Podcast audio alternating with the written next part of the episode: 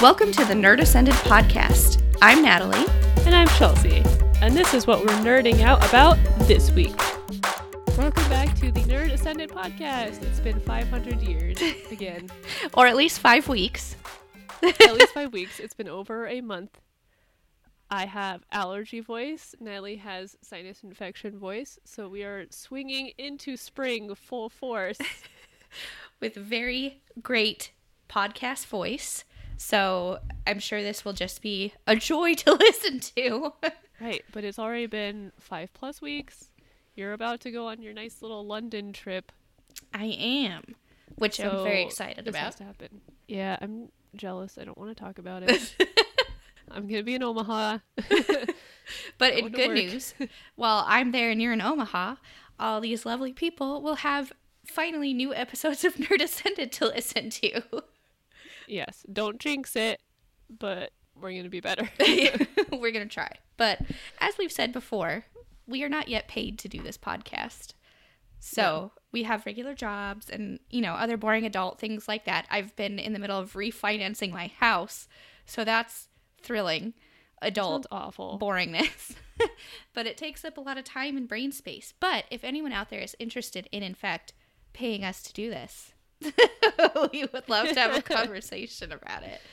But I mean, if we could do this as a job, we would have an episode every two weeks. Oh, we would have an episode twice a week for Whoa. sure. Can you imagine so much content? Like an NPR podcast. I know. But while we have been taking a brief hiatus, there has been a ton happening in the nerd world. So thankfully, we have a lot to talk about, a lot to update. So this is kind of a um, a nerd news episode, kind of an update on some things we've talked about before, and yeah, there's just a, a lot of fun stuff going on. We're heading into summer, which is prime movie season, not prime TV season, but there's some important shows on TV right now that are wrapping up. Right. On our last episode, we recorded it before before the final season of Game of Thrones started. And we were recording this episode right before episode 5 comes out mm-hmm. of Game of Thrones. So there's only two episodes left. We're going to talk about it. And normally, I don't think we ever do spoiler warnings because we wouldn't be able to talk about anything, but we're going to talk about Game of Thrones through episode 4 of season 8. of season 8. Yes episode five is tomorrow at the point that we're recording this. So when you're listening to this, also, uh, if I'm real on the ball, I might actually have this episode up before that episode actually airs. But but you do have to play Dungeons and Dragons tomorrow. yes, tomorrow. I do. So. It is D and D day tomorrow, so don't bank on that. But just know if you have already seen episode five as you're listening to this, we recorded it before we have watched that. So, to f- we're also going to talk about Endgame. Yes, which the official spoiler embargo has been lifted by Marvel, so we are absolutely allowed to talk about that now. If you haven't seen Endgame at this point, that's your own fault. So, yes. um that's that's that basically. We're approaching the time when it's probably going to be in the cheap seat theaters, so get out there and see it if you haven't yet. Oh, I bet it won't hit cheap seats until June. Oh, true. They're gonna milk that a little longer, I guess. So I just yeah. feel like things move so fast anymore that it's like it's out on DVD at this point. Digital download. Or uh, oh yeah, D- you millennial. I mean, it, it's not even Blu-ray; it's digital download now. Who needs discs? Yeah, here with your DVDs. No, D- what's a DVD? I don't. And your LimeWire. It's out on cassette tape. I mean. you're ready to go.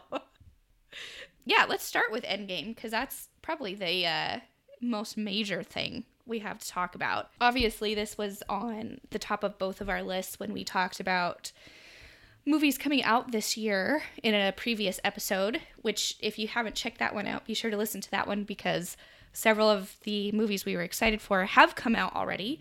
Um, there's still plenty that have not that we're looking forward to in the second half of the year, but Endgame was definitely at the top of the list for both of us. And it's just kind of crazy to me that actually I've seen Endgame and it's happened and we're here. It's over. Yeah, that's Yeah. I mean the the Marvel Cinematic Universe is far from over. Obviously, it's a giant cash cow that they're going to keep Right. doing no matter what. But the original Avengers storyline at this point is done. And it's over a decade of movies. Uh, I think it's something like 23 movies that are related to this kind of storyline. Um, I mean, I guess Spider Man Far From Home is still technically part of that, but it's kind of like post Endgame, so it's kind of in the new. Right. Um, I don't know if you want to say new series or new chapter or new era. New era is probably the the right way to say that. Yeah. But Spider Man, Black Panther, and Ant Man and the Wasp. I feel like they're the. I guess Guardians of the Galaxy too, but they kind of had their own story and then collided in, where the other three have always been sort of connected. Mhm. But now they will go forth and build their other continuing storylines outside of being with the Avengers. Yes. So if you've seen Endgame, which I mean, I hope everyone has, obviously, but maybe you haven't because it was over three hours long and you just want our review of, of everything because you don't want to sit for the three hours. But I had a lot of fun before we went looking up the uh, spoiler free versions of when to go to the bathroom during Endgame. and it was really funny because all of those articles specifically mentioned when Hulk has lunch, you can go to the bathroom. And then there was uh, the note that basically when you see a New Jersey title card, no more getting up for you, you are done. And so I had told Kevin before we went, go to the bathroom if you have to when Hulk has lunch. Whatever that means. And now that we've seen it, we all know what that means. But it was funny because you said the same thing, and this is true at my showing. As soon as we got to the point when it was showing Hulk having lunch, a bunch of people actually stood up and went to the bathroom. Yeah, it happened in mine too. and it was a really funny scene and everything. I mean, it definitely is a, a place to go to the bathroom if you're seeing it in the, the movies. But we got past the New Jersey title card and we were in the point where um, Black Widow and Hawkeye are trying to get the Soul Stone. And Kevin leaned over to me and he was like, When's the next time I can go to the bathroom? And I said, You missed it this is it. It said you're not supposed to leave. And he was like, okay, well, I'm going to go right now. And he got up. And then as soon as they started talking, I was like, one of them is going to die. And Kevin's in the bathroom and he, he made it back. he made it back in time. But for a second there, I was like, this is why you weren't supposed to go after New Jersey. So, Yeah. but that, that definitely is a little bit farther in the movie. So let's back up to uh, the beginning there. And um, just as a whole, what are your what's your brief feelings on Endgame? Wow. Just as a whole, I really liked it. I know the internet's kind of split on a lot of things, especially the ending and all the. There are a lot of plot holes, but you know there always is going to be when you're doing something with time travel Yeah. because time travel isn't something that we understand. Like we can try and process it, but as humans, since it hasn't actually happened, no one knows for sure how it would work or what it would do or Or, or what it would effects time cause. travel would have. Yeah. So, you have to dispen dispen Dispense and suspend. you have to give it a lot of space. And I was fine doing that. I really loved the movie. I thought it was a great send off for our core group of Avengers. I knew either Iron Man or Captain America was going to die. and surprise, it was Um, both ish. Yeah, both ish. I'm glad they didn't both die. Uh, that would might have been a little. Well, Black Widow did die, and that was a little too much for me. Yeah. I'll get to that in a second, yeah. though. Uh, I felt like it made sense for Iron Man to be the one to go, though, because that was his ultimate redemption from where he started as someone who manufactured weapons of mass destruction and war weapons. yeah. I really loved Captain America's ending. I did know too. The internet absolutely hated it. Like that I think that's more the consensus because they're like, there's arguments that there's no way he would stay back in the 40s with everything he knew that was going to happen, and he'd be giving up his entire life. But I don't know, it made sense to me, kind of for the same reasons where he went through so much shit Yeah. that he never expected to see or go through. And the whole time, he just wanted to live out a life with Peggy. And uh, see, I know we're gonna get real into the timey wimey weirdness, wobble, whatever here, but I don't, I don't really see people's issue with thinking he wouldn't want to stay, knowing what was gonna happen, because it doesn't matter, you know. He Right. there in this way, the way I took it was there was technically two Captain Americas living alongside each other. And the other one had it. He got it. He had it Yeah. handled.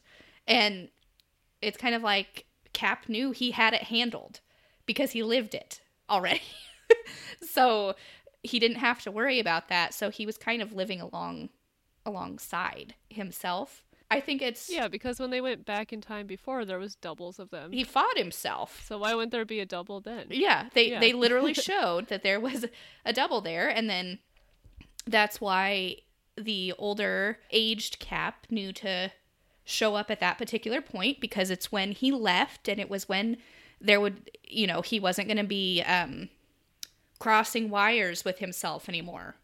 He went Yeah, back to that's the when the two of them merged into yeah one. he went back to the point where he um it would just be him now and he could live out the remaining days that he had he was obviously quite old at this point He didn't look very old though. no here's an, an embarrassing thing i do have to admit to and it was just because my brain was so jumbled with everything and i, I honestly don't know why i had this but when you think about the point from when cap came out of the ice to when endgame happens it's really not that long of a period it's like maybe 10ish years i'd have to look up specifically how long it was but i mean it wasn't a long time or something so when he came out of the ice, he was in his early 20s, something like that. Because obviously, Yeah. joining the army back in the day that he did, he he would have been pretty young. Back at that point in time, I mean, he could have even been like 16, 17. And it might say it's been so long since I've seen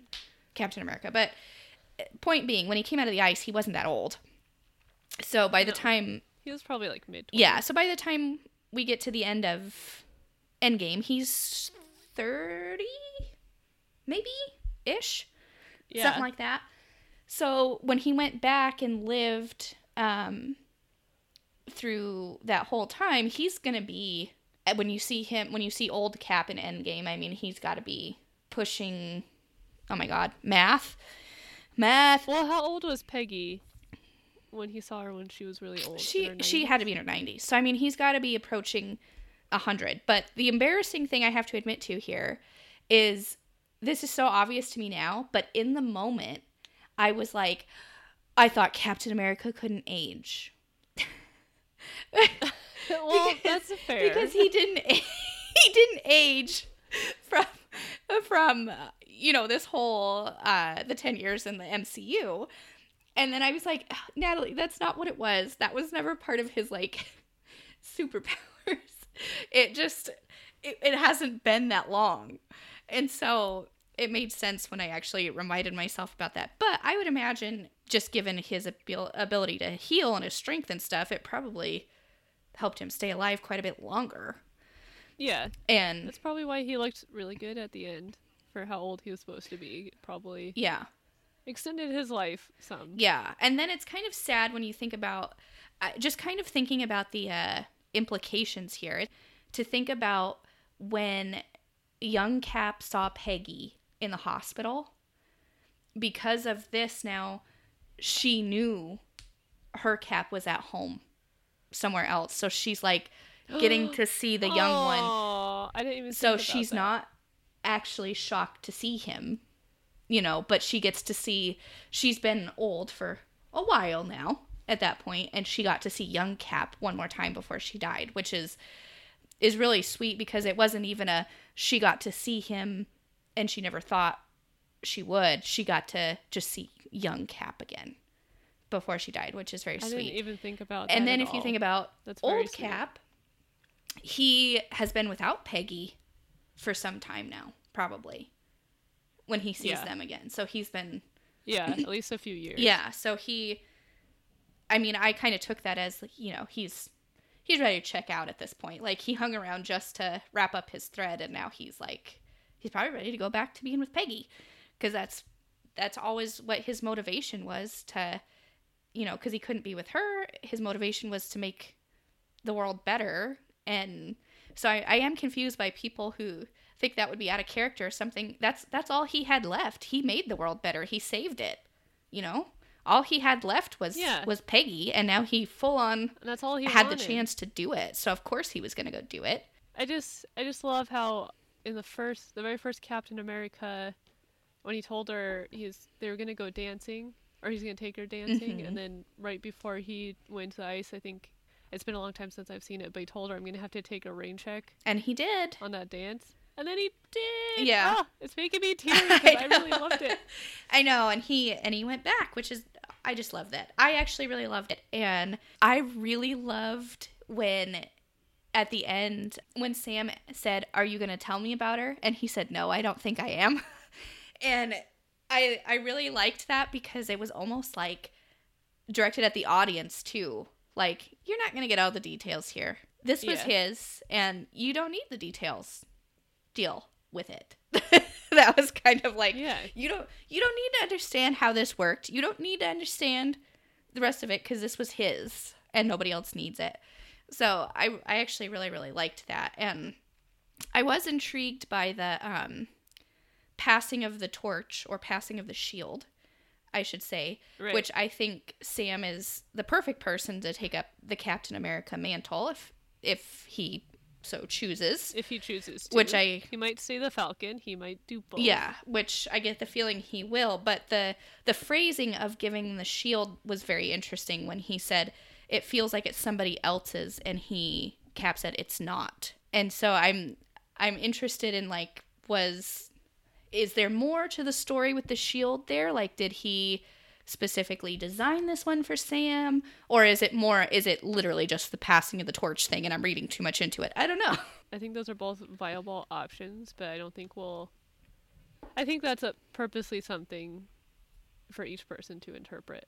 Like they made that line on purpose like that. That that very well could be. Or maybe we'll find out if Sam shows up in a movie with the shield if it was manufactured differently for him or yeah, if there's some special thing with that, but it sprouts its own wings and flies next to him.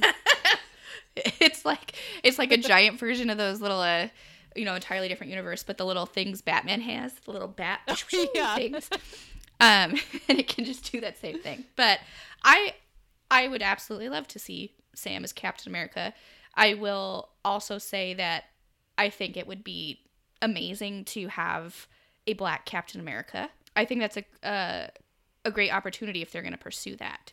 So we'll see. Yeah.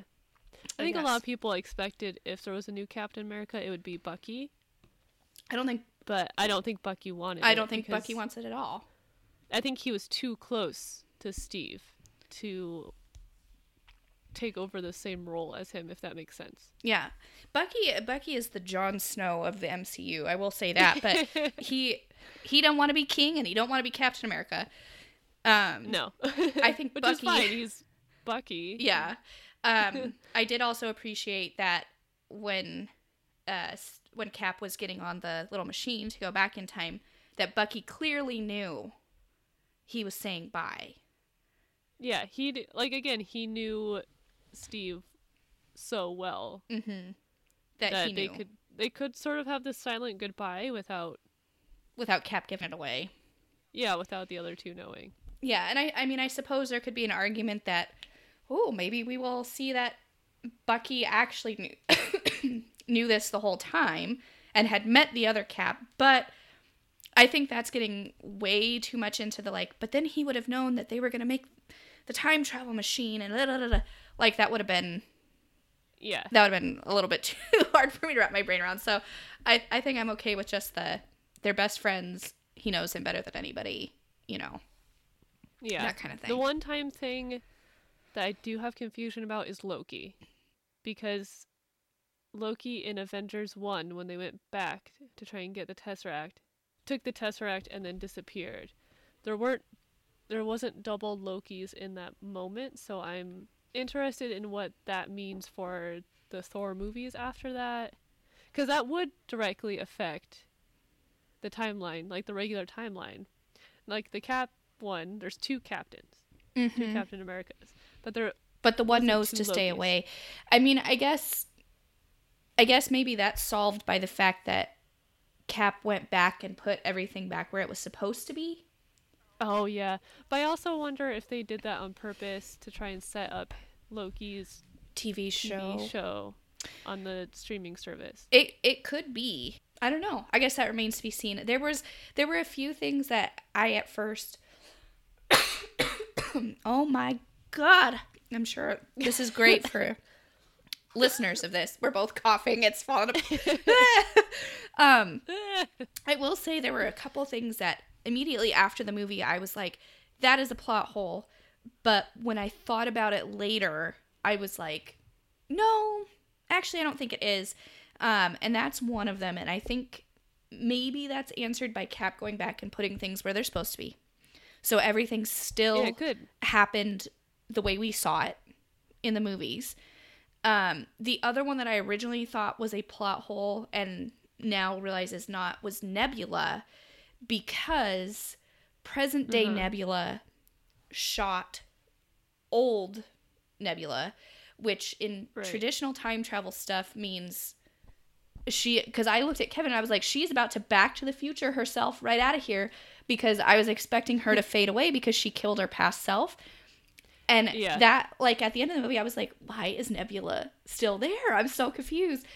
Yeah, that one had some confusion. But- and this is you know people have maybe have opinions on this but they had a whole conversation at one point about how time travel is not like it is in the movies and changing stuff doesn't change your present future that is true. so and i think that was the whole point of having that when they were like going off whatever um what's the actor that plays bucky something sebastian Sebastian Stan. stan sebastian, Sebastian. or Stan Sebastian. I, I'm sorry to you, kind sir, would, you know, I didn't get your name quite right. But I, I will say, in that list of movies that Sam lists off of like whatever, whatever hot tub time machine, I'm pretty Oh, sure yeah. he's in hot tub time machine. That's hilarious. And also to think about another um, interesting thing that I saw in there. Uh, Tony obviously calls Thor Lebowski at you know the point Yeah. when he's wearing all that, and Jeff Bridges plays the Big Lebowski, and Jeff Bridges was in one of the Iron Man movies. So if you think like, did did the character Jeff Bridges was playing play the Big Lebowski in this universe, or does Jeff Bridges just look like that guy? like, what happened there? So Natalie asking the real time travel questions. where is Jeff Bridges in this universe? Bridges. What is he doing? Um, that actually is a good lead into another um, point I wanted to make about Endgame that I really liked. When it comes to Thor, I actually really enjoyed like the portrayal of, and I enjoy is probably not the right word because I didn't enjoy it, but I resonated with the portrayal of his grief and depression because at certain points in the movie was it played as a joke? Yes, but Thor was playing it as a joke, and it was because Thor Yeah. felt like a joke, right?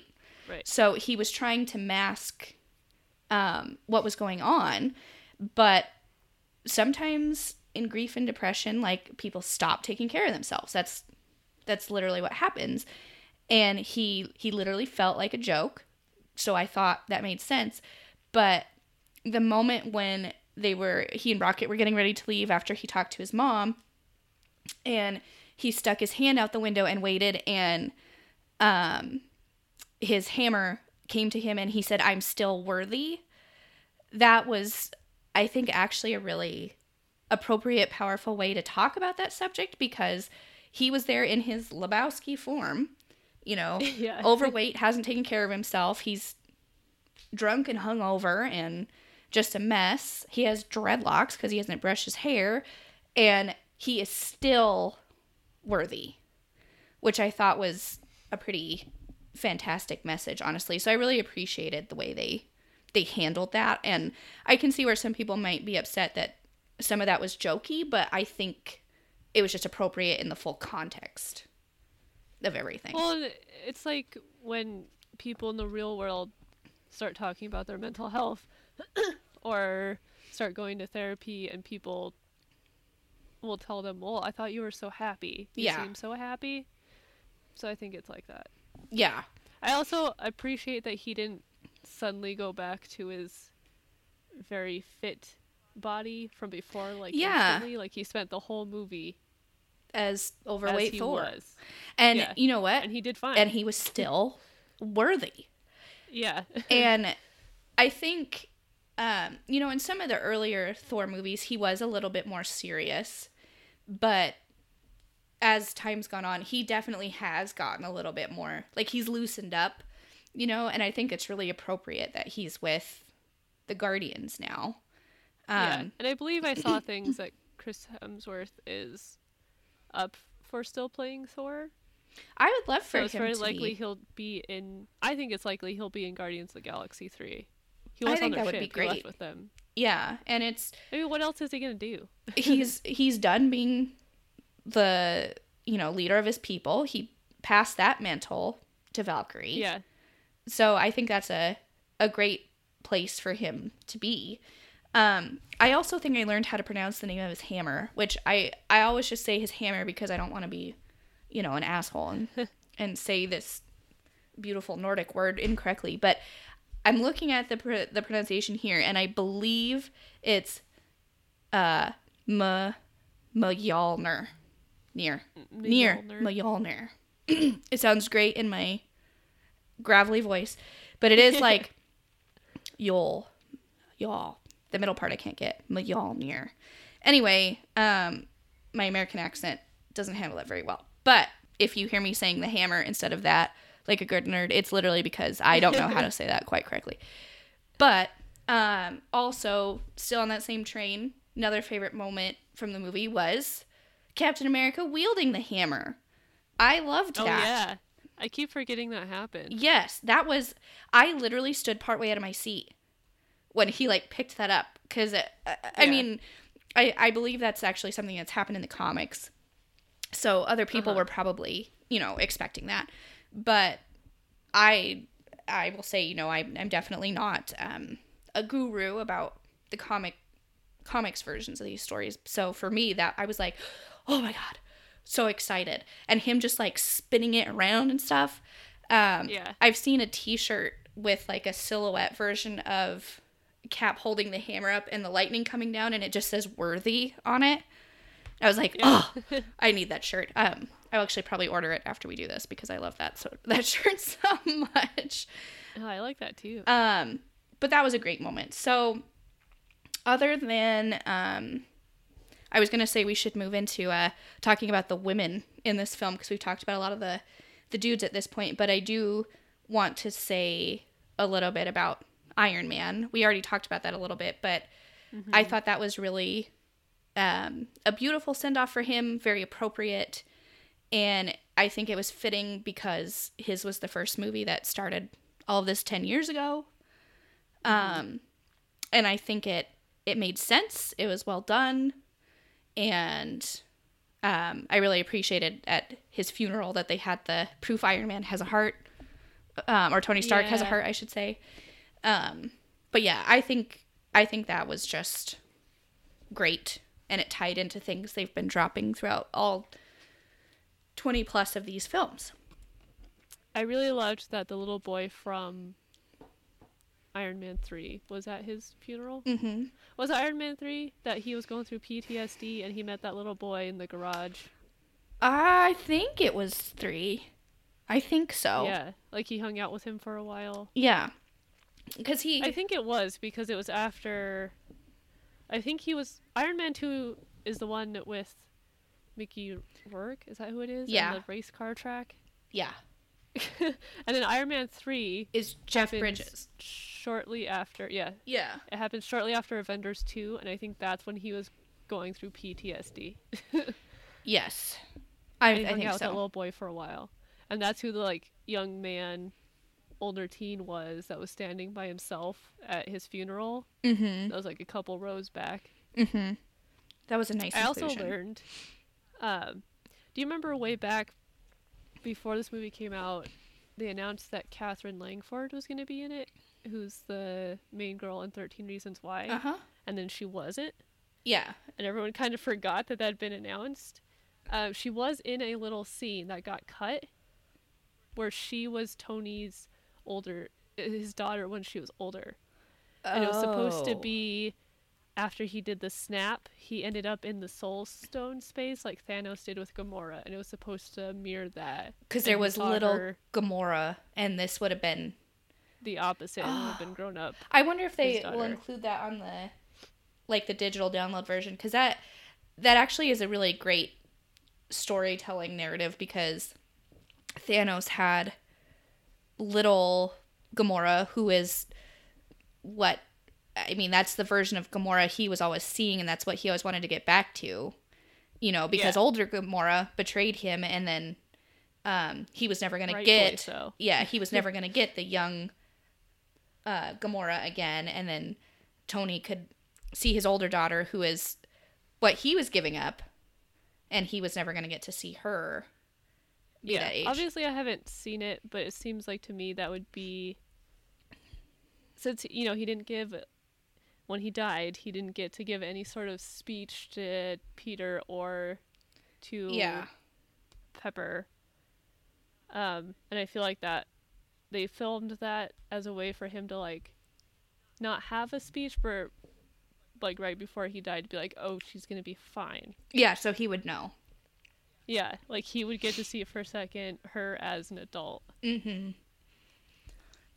Yeah, that's. But then That it got cut great. because the movie is long as hell. I mean, something.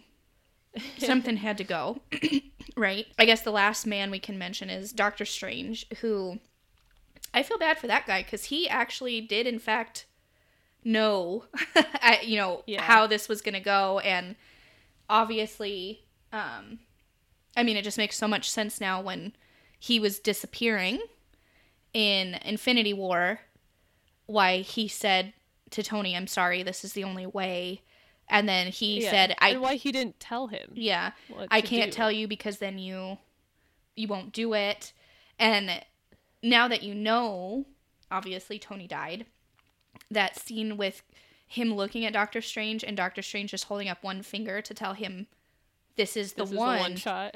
and oh, so you have to go it, i think that was actually probably at the moment that tony realized like oh the one where we win is the one where i die so Yeah. this is what we got to do but yeah there's actually just lots of nice little tie-ins like that but I do like how uh, Doctor Strange is all all his stuff has always been about turning back time. So it's always been a little. It's always been kind of dealing with this stuff. mhm. And I like how out of all the the repercussions of taking all the stones and then trying to return them back to where they were, his with the time stone, the little green one, is the one that most neatly wraps up. Mhm. Because all they had to do was take the stone back to the moment the Hulk got it from Tilda Swinton. Yeah. I can't remember her name in the movie. yeah But she knew it was like, oh, if I just hang out here for a minute, he'll come, come, back. back. and give it to me, and everything for that storyline is going to stay exactly how it was, and there's no question in that. yeah and i love her when he first shows up and he starts asking where doctor strange is and she's like you're five years too early and like that she knew just knew so much about that all that i did like that but um she's a good segue into talking about the ladies in this Yes. movie because there were some really great moments for them um obviously the most obvious moment was the uh moment when captain marvel had the gauntlet and the rest of the ladies showed up behind her to say you know, basically they had her back and they were going to charge through all this stuff together and get it um, to where it needed to go. And I will say, it probably treaded a little close to be pandering, a little bit, just because it, Yeah. I think somebody, some dude in a boardroom somewhere was like, "Oh, this is great because then it's a reminder of like, look at all these ladies we have. We're diverse. Was it Bob Iger? Here they are, you know that kind of thing." But I think it was handled for the most part well, to where I still felt like, you know, excited about it and felt empowered by that, and especially because Wasp was part of that, Valkyrie was part of that. Um, so in general, I actually really did love that. Um, I think my favorite girl power moment in the movie, though, was um, Scarlet Witch, who, out of all the crappy things that happened in Infinity War, I think she maybe had some of the crappiest happen to her because She she had to kill the love of her life while fending off Thanos to try to get this, you know, to end. And she did it. And then Thanos just backed up five minutes. And she Yeah. realized, oh, I I just killed Vision for nothing. And now I'm gonna have to watch him die and I'm gonna die. and um, so I really, really liked her moment of like showing up just ready to go and him saying, I don't even know who you are, and her answering, You will, was pretty great. Um, I'm actually super interested in in uh, her show that's coming to the Disney streaming service. Yes. It is called Scarlet and Vision. Yeah. Scar Vision, which Okay. confuses me a little bit, but I'm that's something they'll have to I'm sure they're planning for if it's not just about her I'm or thinking. if Vision is in there somehow. I'm thinking it's maybe a show set during that time period when they were by themselves. But it could be. I don't know. Yeah, there means to see. Yeah. Remains to be seen. That kind of plays into the same questions I have about Black Widow, who was a more shocking death for me. yeah, I actually didn't expect her to die. I didn't either, um, especially because there's a Black Widow movie coming. Yeah. I don't know how that's gonna work. Because if it's a prequel movie about her, I feel like we should have done this three years ago. Yeah, It's weird to do a prequel movie after they're dead. It is. And I've seen talk about, well, maybe it's a combination of a prequel movie about her, but also about the Hulk and Hawkeye finding out a way to bring her back. But then that's a very fine line where it's not a movie about Black Widow, it's a movie about two men Yeah, trying to bring saving her a woman. yeah. Yeah.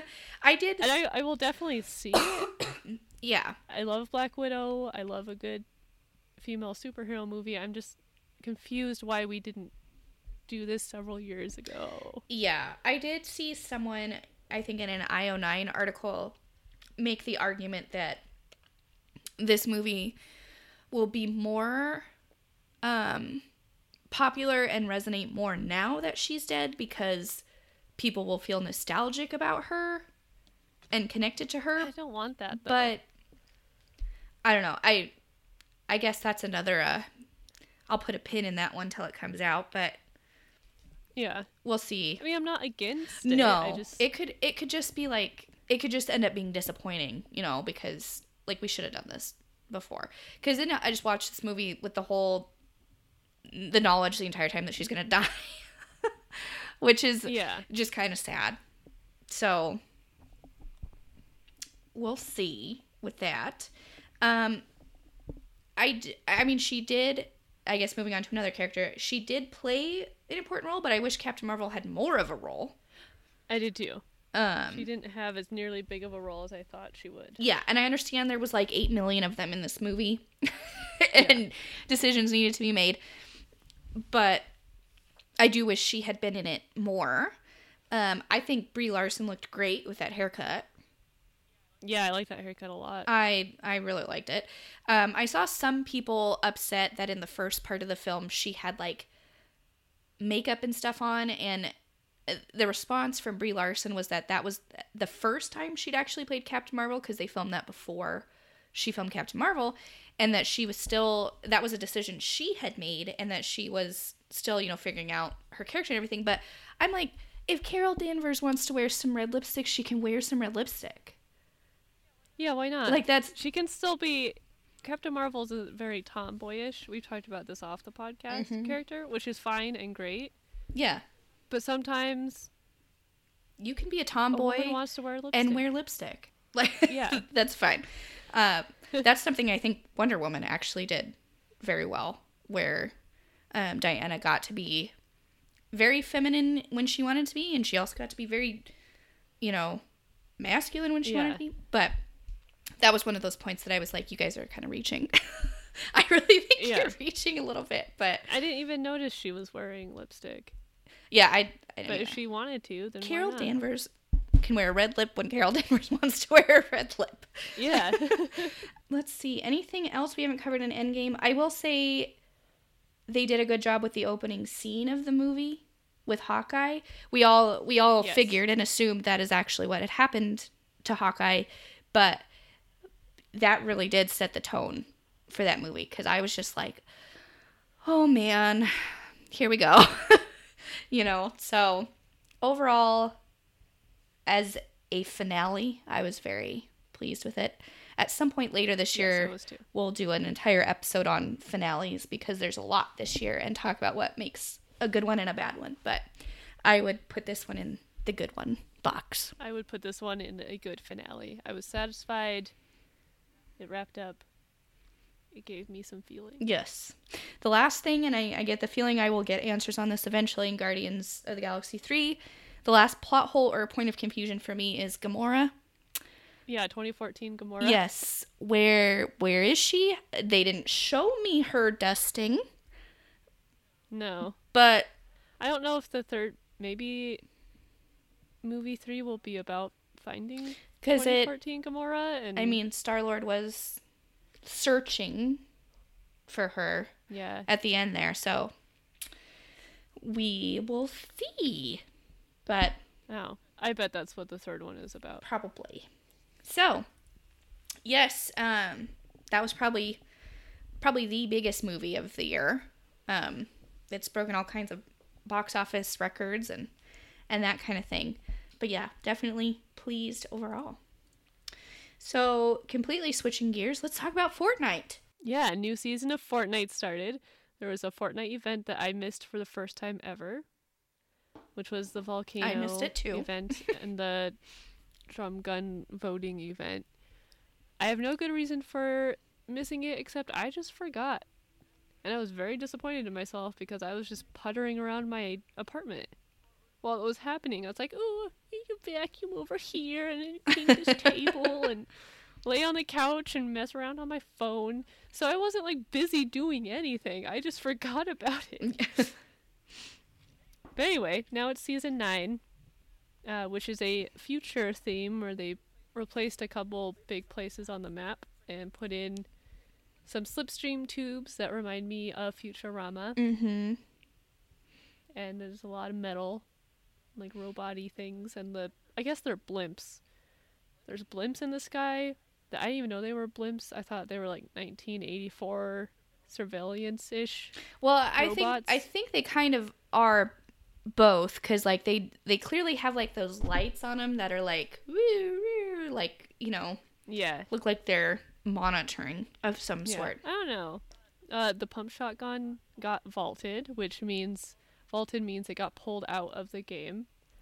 Uh, sometimes things go into the vault, sometimes they come back. People are very mad about it. I'm not because I never liked the shotgun No, because I'm not good at it. I'm not it. good at it either, and I will ad- admit that I I'm not good with like the reload time in between. You know, I yeah, I admittedly like guns where you can do a spray and pray tactic because that's what I end up doing. So that doesn't really bother me. yeah. I do like that it's kind of forcing everyone to do different stuff. Yeah. than they're they've always been doing. Uh, there's a there's two progressive skins, which if you don't play Fortnite, you get two skins at the beginning of a new season. Now, if you buy the battle pass, a skin is just the uh, the outfit, the character that you are, and over earning points and other stuff, you progress outfits for that skin. And the female progressive skin is named Rox, but her beginning like how she starts is based off my favorite Fortnite player named Loserfruit. Like it has the same hair as her, and her shirt and her earrings have the little strawberry symbol that is Loserfruit's. Like it's not a coincidence. It's definitely on purpose. It's the first time a Fortnite player has gotten a so blatantly of a shout out or any sort of skin thing. I'm really glad it was her because she's she's a pretty popular female player, but the female players are not don't nearly have the following that the men do. Mm-hmm. But she was the first one that got something, and it makes me happy. I was just looking at her Twitter where she'd pinned the post with um, the screen cap of that. I'm sure that's exciting for her, especially because oh yeah, I'd be freaking out. it's not you know a major player like Ninja or something like that. So last night, Fortnite story. Yes. Really weird. AI is taking over the planet. so we were playing with our friend Ryan and I were playing with our friend last night. And like we usually do, we got into a battle and we all died and Ryan was the last man standing for our team as he always is because he's the best one out of all of us. So after he got eliminated, you know, normally after that happens, the system automatically shows you another player that's alive on the map. Mm-hmm. And on the top, it'll say that player's name, right? Mm-hmm. And how many eliminations they have. Well, instead of that, it cycled to a bot, like an actual bot player, just the the regular bot skin with the black ponytail. Mm-hmm. Ramirez, I think her name is. And it had Ryan's name. That's weird. It was not a random bot name, it was his PS4 name. It was very freaky, and we watched it for a long time. And it was at the soccer stadium. It had three guns, which it proceeded to empty all the ammo into a wall. Wow. So it had nothing. Doing a good good job here. Yeah, and then it kind of it mined some metal, and then it stopped. It wouldn't mine anything but metal, and then eventually it ran around. It would run and then it would stop, and just stand there. and it would run and it would look behind it like it was looking for people, and then it'd stop. And then it got to tilted, to neo tilted now because it's the future. and it ran down the middle of tilted, got some more metal. Like that's all it would do was gather metal. Somehow there was no one else there. Convenient. It ran around, ran around, and then it got to where the new tilted has a fountain that has a giant statue in it. Mm-hmm. It got to the foot of the statue and just stood there.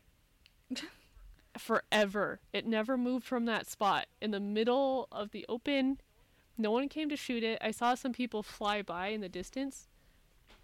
And then all of the sudden, the bot dropped everything it had. like its three empty guns and a bush.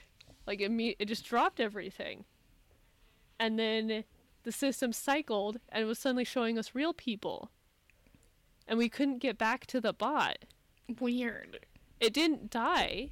So we kept watching the real people to see what would happen. Mm-hmm. And then they won. But the.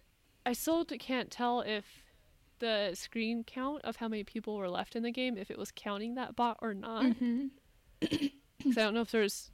I thought it was a team of two that won. It might have been a team of three. I feel like it wasn't counting the bot. But it was so weird because it wasn't. It wasn't like the ones that it generates at the beginning to fill some spaces. Yeah. It had Ryan's name on it. That's so strange. And it never died. It just dropped everything. it's like And then the system pushed us away from it. It was so creepy. I know it doesn't sound like it, but it was so creepy.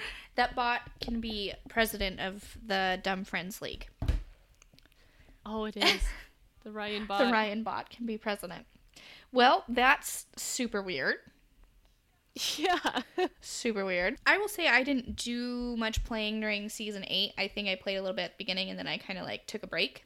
Not really consciously, it just kind of happened that way. Which sometimes I think you just gotta take a break from stuff. But I'm interested in the changes they made for season nine, so I'll definitely be playing some more. I uh, am a, l- I was gonna say a little, but I'm actually really upset that they vaulted the thermal and balloons, which were like my two favorite items in the entire game, especially when you had them together. So, not on board with that, but um, also not on board with boombos because I have yet to actually find one and use it, and I just repeatedly die from them. So, I hate them because They're really hard for me I to can't use them. use, but Ryan's really good Of at course, he is that butthead. Hey, the new season just started, so there's not a whole lot going on yet, and the changes they made to the map aren't as big as past changes, where we got like totally new biomes. Yeah. that didn't really happen this time. But I'm not as mad at it as other people are, but I also don't. I love Fortnite, I love playing it, but I don't take it as seriously Yeah. as other people seem to do. I wish they kept doing their storylines. They've really dropped off of that, but yeah, I have fun. Maybe Kevin the Cube will show back up. I mean, They got rid of balloons, which is very yeah, sad. I'm not on board with vaulting balloons, but that's okay. um. Oh, and then you noticed that the there's a new ice cream shop called Scoops Ahoy that looks exactly like one coming up in Stranger Things. Yes, it's in the Stranger Things trailer. It's where Steve works in the mall. So that must be like it looks exactly totally intentional, I would say. and Calamity, the cowgirl's house out in the desert, has been replaced by John Wick's house from So, the movies, which I haven't. I need to watch but- them apparently because the the third one's about to come out, and I I know a lot of people who love those movies. I have no reason that I haven't seen them yet. I just haven't. Yeah. I Um, I I just know the dog dies. so yeah. um, I suppose I need to watch those because I've I've heard good things. But yeah, we'll see how this season goes. It's got my attention again. Speaking of how this, speaking, of how this season is going, Game of Thrones. yes, which The final season has had, in four episodes, it has for me it has had a lot of highs and a lot of lows. and just as many lows that make Yeah.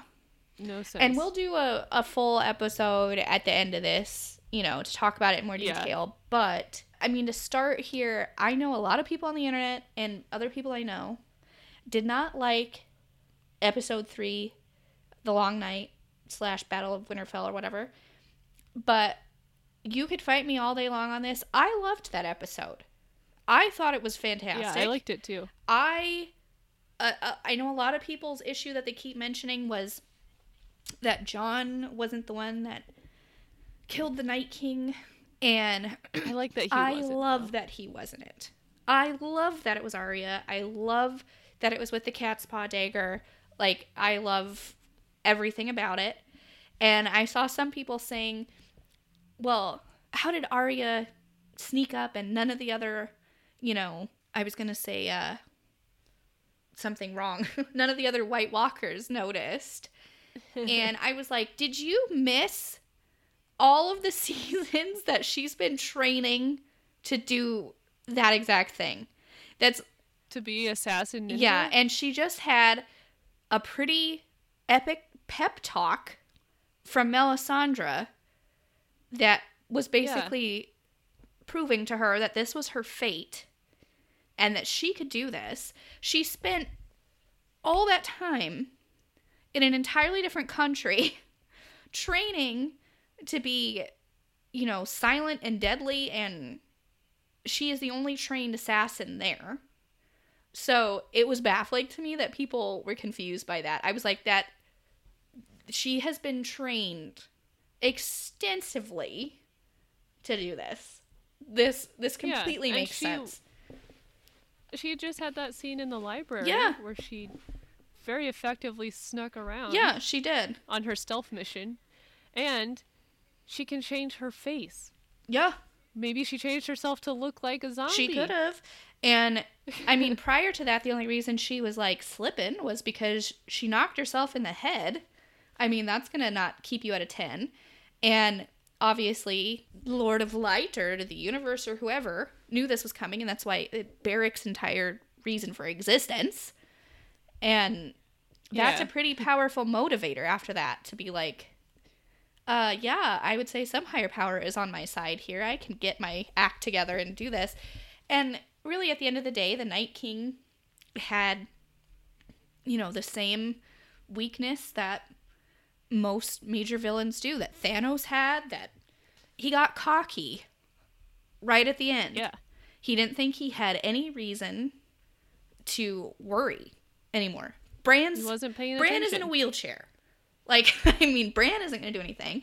he just sat there and basically let Daenerys and uh, Drogon cover him in fire while he stood there with a middle finger in the air. I mean, he got cocky.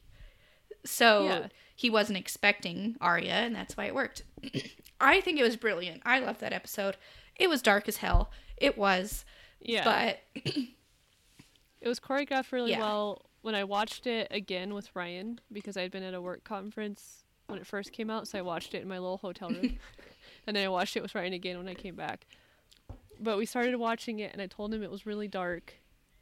And I should have just thought of this, but he just turned the backlight up on the TV 100%. so it was great. I could see everything. I saw so much. It was so much easier to follow who was who and what was happening because I could actually see it the second time. Yeah. But I I loved the episode. I thought it was choreographed really well. Yeah. I didn't I also And I thought it built really I well. also didn't agree with people who were like that's all it took to kill Night King and I mean I, I circled back to again of like what do you mean that's all it took to kill the Night King like Arya had years and years of training and I mean it's also kind of like a snap was all it took to kill Thanos. So like I mean anything right? anything that finally kills them like i guess i just don't know what people wanted. Like what else did you want? You had dragons a dead one and a live one uh, doing a dog fight in the sky. I mean i guess i could see some people's issue that the dothraki were like snuffed out so quickly but i mean i thought that showed the the challenge of what they were dealing with here i i will also 100% agree that i was shocked at the amount of people that survived. Yes, I think everybody But was. to me, that just meant there was more to the story. And honestly, they might be going with a, you know, a lot of Game of Thrones has been shocking in the amount of people that have died and when they've died and how they've died and all of that. Maybe they've just decided to flip it on its head now. This whole because you're expecting people to die. So maybe they've bloop, I don't know. That kind of leads into the fourth episode where I have problems with the yeah. the shock value. I had I had a lot more problems with episode four, and yeah, I mean I I was shocked that Brienne survived the Battle of Winterfell, but um, remains to be seen. But I do think my theory that Cersei is going to kill her and then Jaime will kill Cersei. Jaime will. I mean, I think Cersei. Jaime is going to kill Cersei anyway. I think that's really obvious. I was, I, I was kind of confused by people who didn't get that. Like he's he's clearly to me not going back to just be with Cersei. He's going to kill her. Yeah, he didn't word it very well. He could have communicated. Everyone on the show better. could communicate better. but I think he was also playing that thing where like, oh, but if I act like an asshole, it'll hurt Because you'll stay. for her or whatever. Yeah, then you and so I don't. me. I- I mean, my theory about Cersei killing Brienne, I I like less now because it's gonna mean Brienne chased after Jaime, which is not my favorite thing. Um, I didn't have as much of a problem with Brienne being upset and crying because she's had a she had a lot happen to her in the last the last few Yeah. days, and she she was on a, a serious high of adrenaline, and then she was like, now I get this, you know, super attractive dude who I've been through so much with is going to stay with me. And then she got it taken away right again. Yeah. So I mean, I I was okay with her being very clearly upset, and I was okay with the crying and all of that too because I think it's great that she gets to be strong, kick ass, and have emotions. I don't like that Right. this might be leading to her chasing Jaime though. Like I I don't that I don't like that. Yeah. I would. I know she's gonna die. I'd like it better if she had gone with To begin with.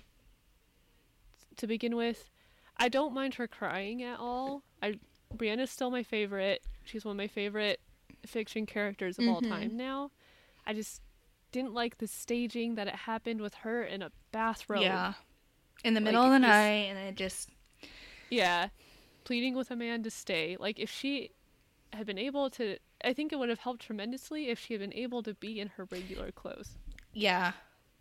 I know that seems like such a small insignificant thing. And maybe it was like, I mean, maybe the goal they had was to really exude the vulnerability of the moment, but I don't, I don't think it worked. I don't think it was no, and I don't think it was necessary. because I, I already know Brienne can be Yeah. vulnerable. I don't need her In a to house in a house outside. to know that. Like, and I think it's it's one of those things that my biggest problem with this season so far, and I knew going in this was probably going to be an issue when they did say, "Oh, these episodes aren't two and a half hours long," like they were talking Yeah. about, and there's only six of them. This was going to be rushed, and I think Yeah. that's one of those things that had they taken more time and given me some more context for stuff, it would have been okay. And I will say, no matter how many episodes last season had, it was going to feel rushed because final seasons always do because you're sad that it's ending. But I. I don't know. I just can't get on board with the fact that the biggest show on the planet could not get more budget for more episodes, for enough CGI to like give Ghost his due diligence for goodness sake. Yeah. Eh, And by the way, Jon has petted Ghost in past seasons. yes, he has. It was a bullshit excuse. I do not I my biggest problem with episode 4 was honestly the way the animals were treated because I don't I don't buy that ghost I just I don't buy it because I feel like maybe they were trying to show Jon choosing his Targaryen side over his Stark side even though he told Sansa and Arya about it and so it, that was like he was choosing his Stark side maybe that's what they were going for, but it wasn't well executed. I feel like they killed a second dragon just to help the CGI budget, which is ridiculous. Um, yeah. And the shock value thing yeah, again. but that I think that was my biggest issue with episode 4 because I'm like you are on a dragon miles in the sky. You didn't see those freaking boats way in advance. Yeah. Also, dragons apparently can't make anything less than a 20 point turn to get out of anywhere. Like, I was Right. so. That I was not on board with. Like, you had not even the slightest inkling that somebody would be waiting for you at Dragonstone. It's right next to King's Landing. Yeah. It's it's right there. You can like swim between the two. Yeah. Probably. Like, they Well, did. After their ships got destroyed, They they, swam did. over there. so it's that I really had a huge, huge issue with because maybe again, I'm like trying to think of what their motivation here was for this.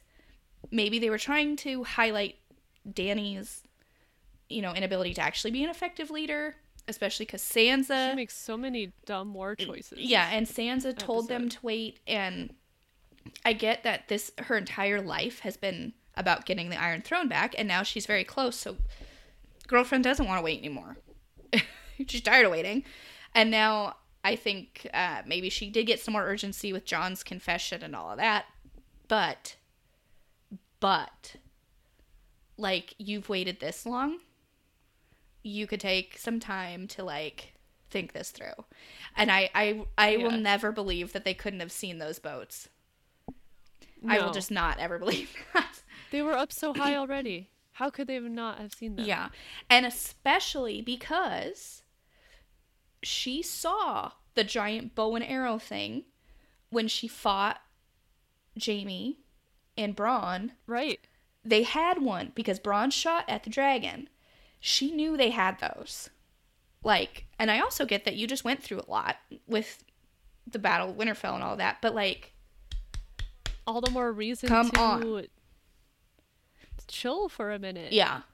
and I do I do think this show just because of the sheer amount of characters and the way this has gone no matter what I I really don't even know what a truly satisfying ending would be because I don't it's not Jon and Dany both living. It's not Dany on the Iron Throne. It's not Jon on the Iron Throne. Like none of those would be satisfying. But they've Yeah. kind of just the way this story has gone, they've worked themselves into a kind of a no-win situation when it comes to that.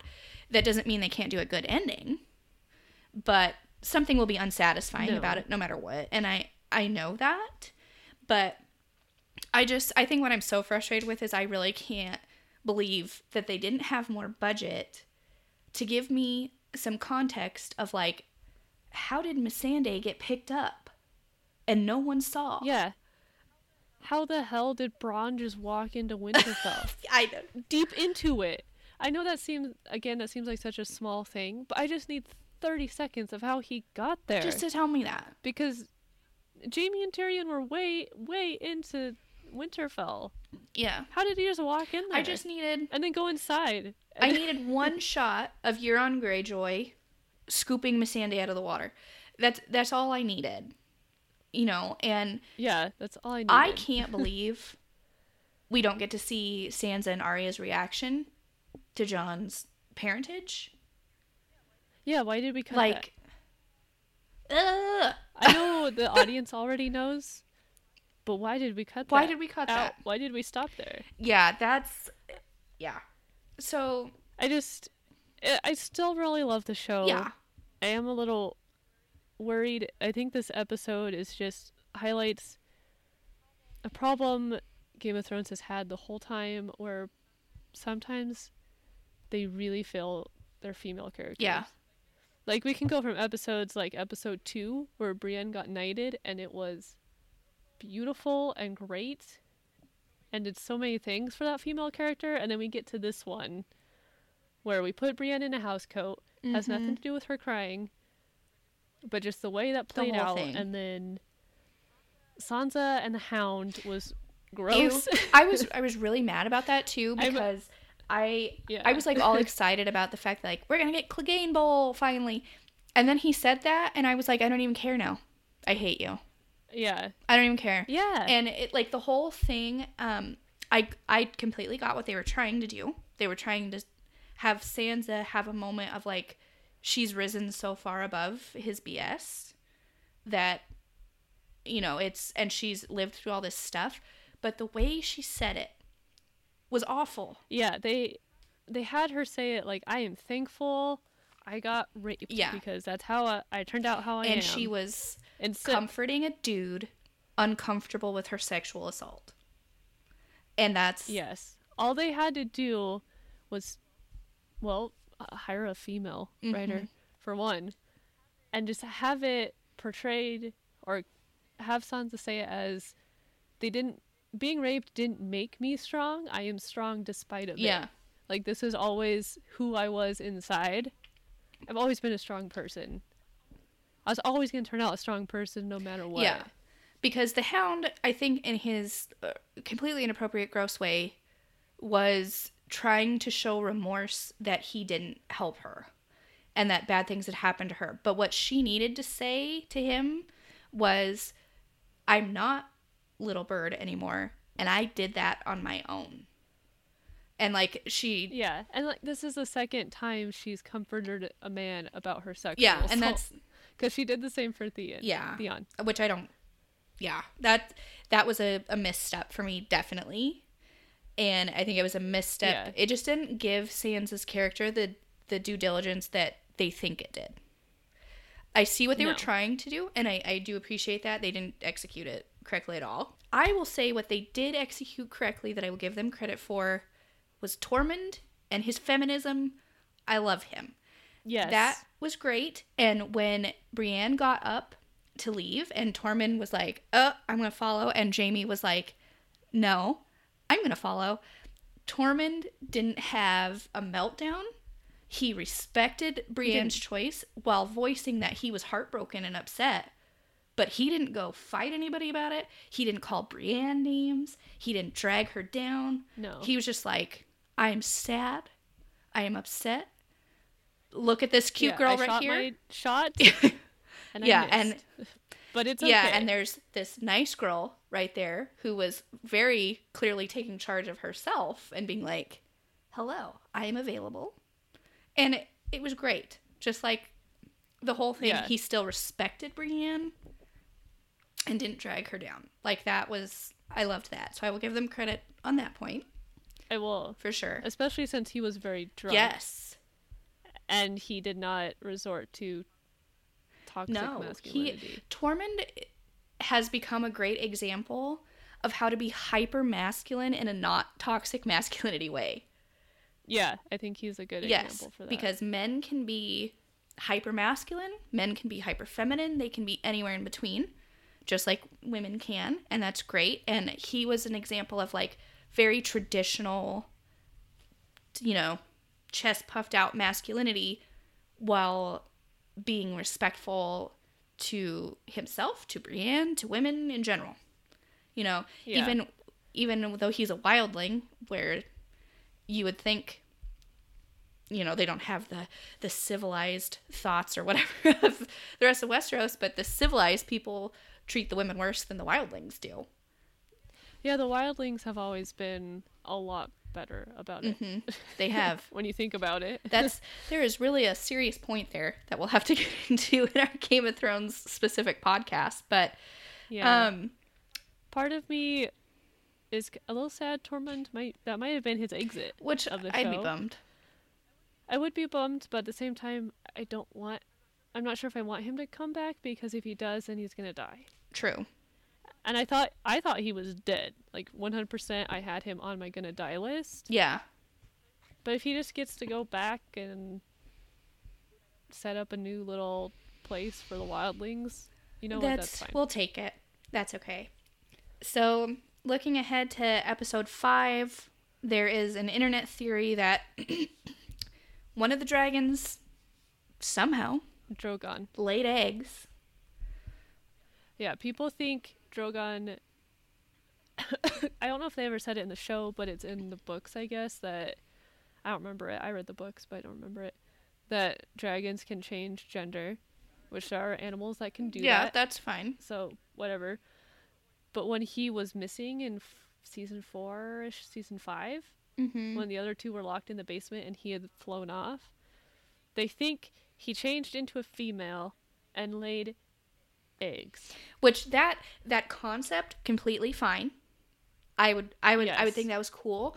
I don't think they laid enough groundwork in the TV show for that to be the case, and I think it would be dumb as hell at this point.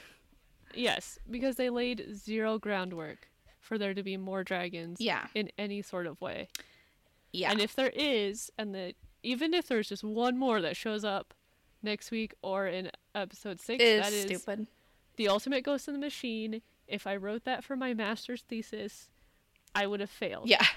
So if you're listening to this episode after episode five has aired, just know if that is what happened, I hated it. So- Yes, we both hated it. It's not doing the show any justice. yeah, I Like the, I see that if they do that, that's a turn where you could have had a Breaking Bad ending, mhm. and you're taking a sharp turn toward a Dexter ending. yeah. So fingers crossed that's not what happens. I will say Or Lost, I guess, is another big one that's bad. the one theory that um maybe didn't have in the show enough groundwork really laid for it, but I would still be okay with happening because I actually really want this is that Tyrion is a Targaryen.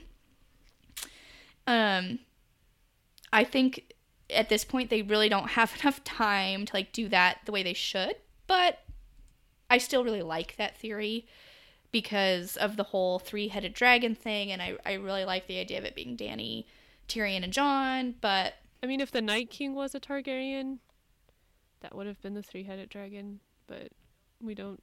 I don't know if we'll find out about that or not. I know. I had a I had a theory that kind of similar to the three-eyed raven, the mantle of Night King can be passed on so that he Yeah. isn't necessarily still the original Night King and I I had a theory for a minute that maybe he was Rhaegar, but you know, that maybe that'll be something that happens in the book. I don't know, but I don't expect that I'm going to get a lot of my side thoughts wrapped up by this show. So, No, we'll see. we'll see.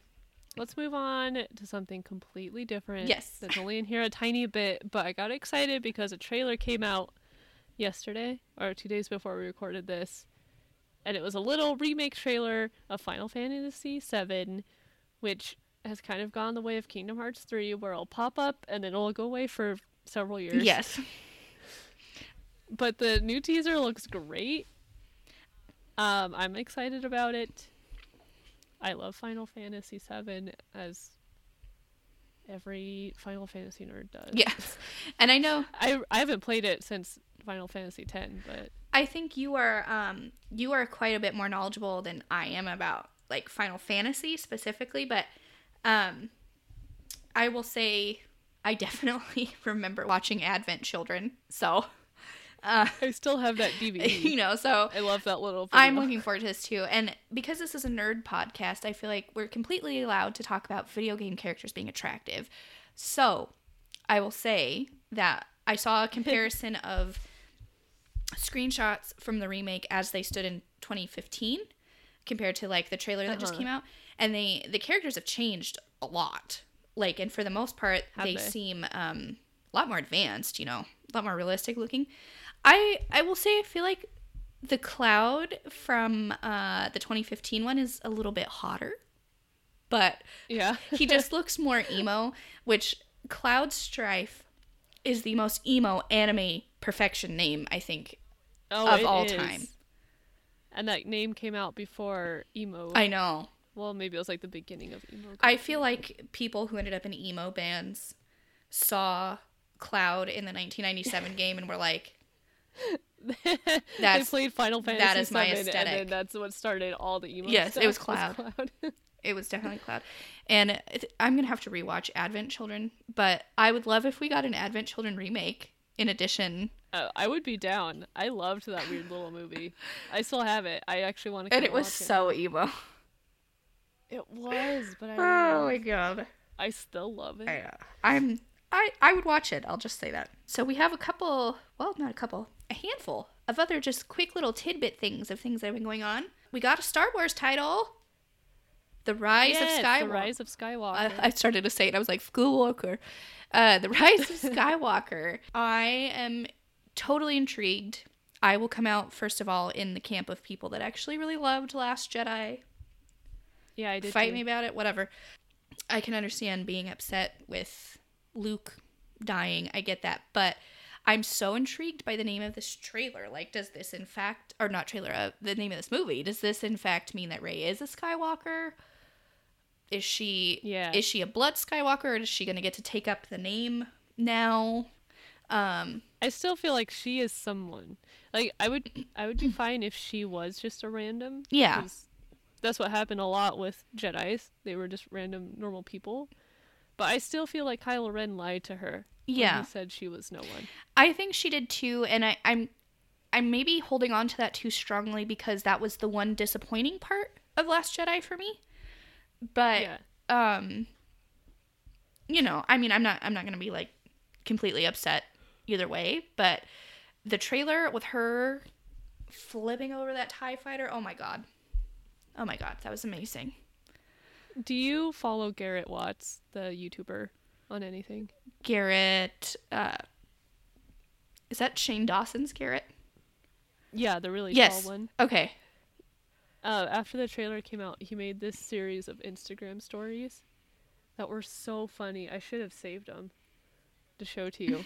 but he made a- whole bunch of Instagram stories that were just him being like, "My new religion is Rey flipping over the Tie Fighter. There's no other thing that will ever top that in my life." I mean And it's how I felt. It was brilliant. brilliant. I loved it. Um, Emperor Palpatine laughing at the end of the trailer. oh yeah, what Uh, a curveball. I don't know. I don't know what's happening there. We'll see. Um, We'll see. I get the I'm feeling we're gonna see Luke as a Force ghost at the very least in this movie, but Yes. Um, yeah, just just pumped about it. Excited for that. Um, another trailer that came out literally just I think two days ago, yesterday, maybe even I've lost track of time, was the It Chapter Two trailer featuring naked grandma. So I loved. I'm really excited for that movie. Uh, I don't know how I'm gonna see it unless we're in Portland at the same time. Yeah, you're gonna. We're just gonna have because to make I it can't happen. see it alone. and we'll go in the morning. Ryan will not go, and that's I'm not gonna make him go. No. Um, and we'll see it in the morning. It's I was so creeped out by that trailer in general. So I mean, A plus, good job. Because I, sorry. I, I was just gonna say like the part when she's looking at the picture and you can see Grandma peek around the side of the door. Oh my god, ah, freaked me out. I loved how um, near the beginning of that when she was looking at something and you could see the grandma down the hallway. Yeah, and she was like, which was which was reminiscent of the the first movie, library. the librarian. yes, Yeah. that you and I like debated forever on if that was intentional or what on earth was happening. Like Yeah, but it reminded me of that, which is one of those scary, funny moments that I associate with it. Yeah. And then she takes that little turn and like Zoidberg walks away, which was so I know. I funny but so creepy at the same time. and that's why I mean that's why the uh part 1 remake of it worked so well for me cuz it had just like that dark humor in it. I mean like one good example that really freaked me out was after the librarian when the kid is um he runs down those stairs and then he looks up and the headless body with the Easter eggs is right there.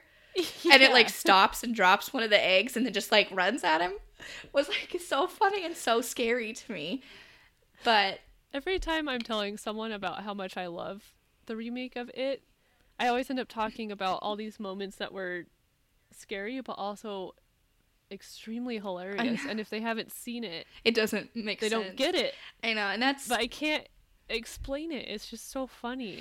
that's why it it works so out. well um it'll be kind of interesting in part two because i think a big deal or a big part of why chapter one works so well is because so much of the horror in it is based on a child's perception of what is scary.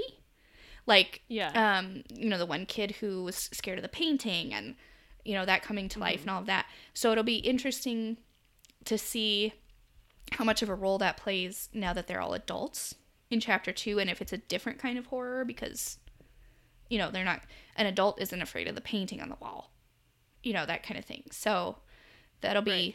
interesting to see but i i'm definitely looking forward to that um small side note i saw the remake of pet sematary as well it got really middle of the road reviews but i really enjoyed it i think if you if you have to compare like stephen king remakes all side by side which i think is silly to do but if you had to do that i would say it was more successful but yeah. I really enjoyed Pet Sematary. Keeping with the horror theme, I just wanted to make a small note about the Child's Play remake, which I'm not going to see, but no. we had, I think when we talked about the movies before, I don't think Mark Hamill had yet announced that he was the voice of Chucky, which he has since we recorded that episode not. uh, which is that's cool. I will I will give credit for that. Um, I think we had mentioned before that we thought, and we're pretty sure that Child's Play was purposely coming out the same day as Toy Story 4, and that they had waited for Toy Story 4 to announce their date so that they could just do that.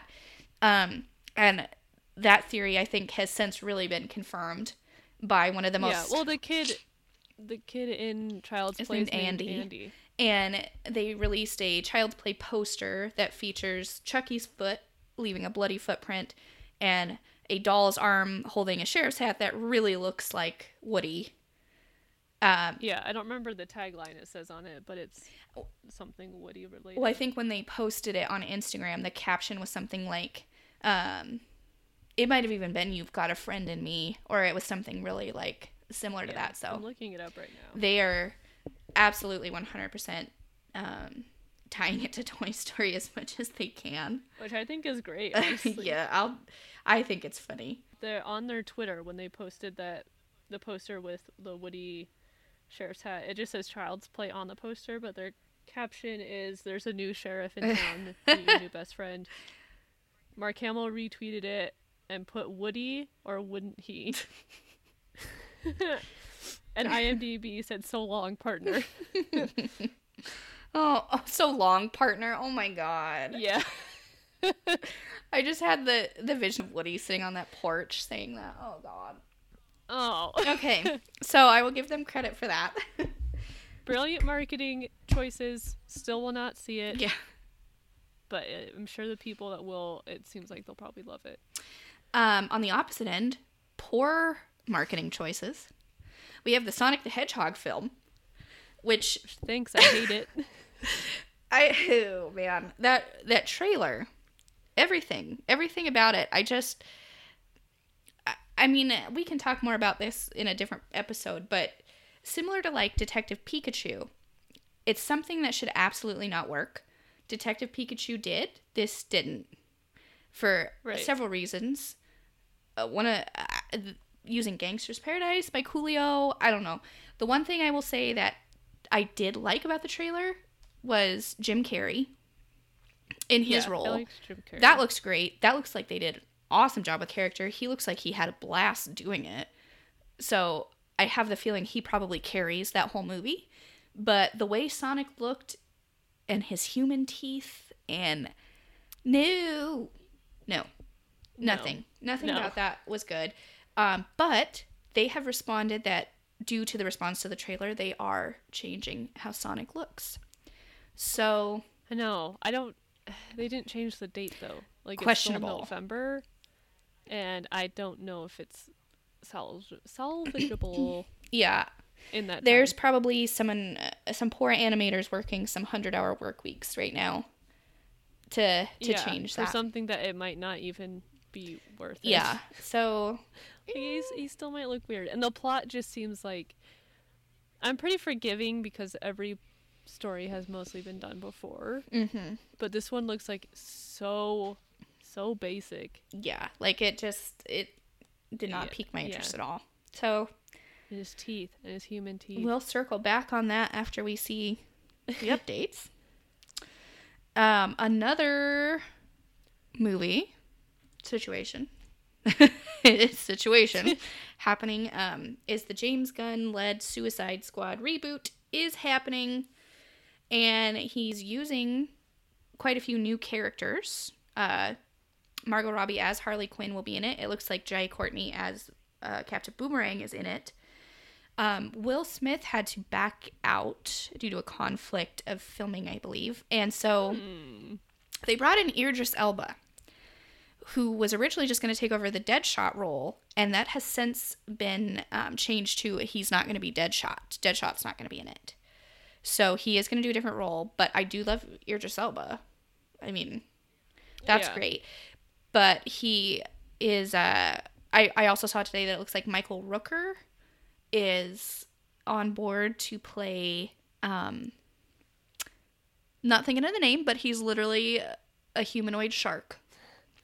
Um, Yeah, I can't think of his name either. so I'm I'm really interested to see this because more and more it's not Suicide Squad 2, more and more it's wow, the first one didn't go well at all even though box office wise I guess it did good. Um It made a lot of money. So this might It just didn't get good reviews. be it sounds like Viola Davis is still coming back for her role. Like so I really liked her in the first one. Yeah, so I this will be very interesting to see. Um, also related, Birds of Prey is in fact truly happening, um, and principal filming is done. I really like the sounds of the storyline of that one, in that Harley Quinn is cutting the Joker out of her life and joins up with superheroes to save a young girl from um, some crime lords.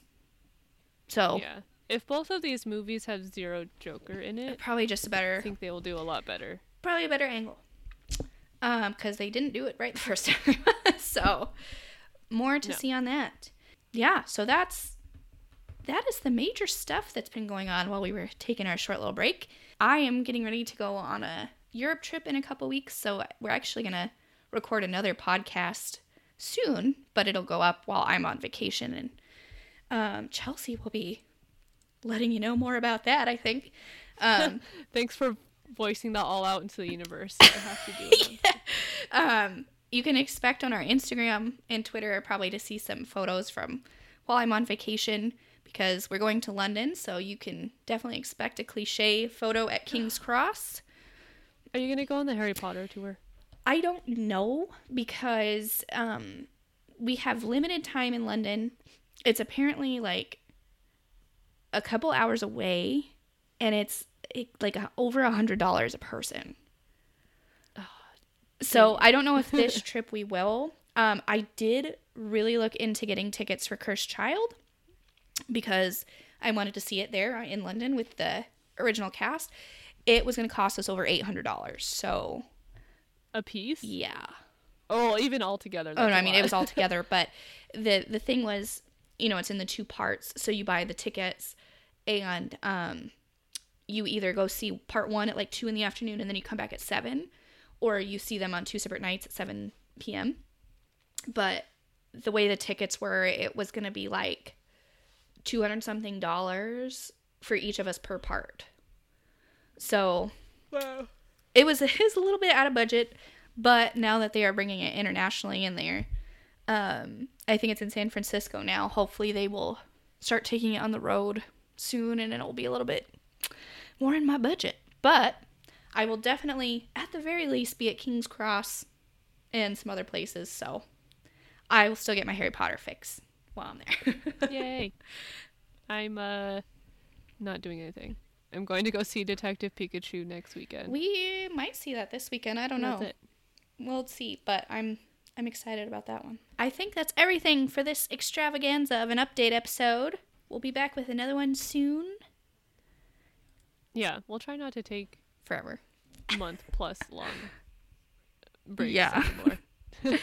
but i think that's everything for this one make sure you subscribe if you haven't already on spotify iheart uh, stitcher castbox wherever you listen to podcasts um, you can rate and review us on itunes and be sure to follow us on twitter and instagram at nerd Yeah.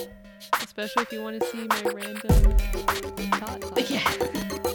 Very important random thoughts. Well, we will talk to you all in the next one.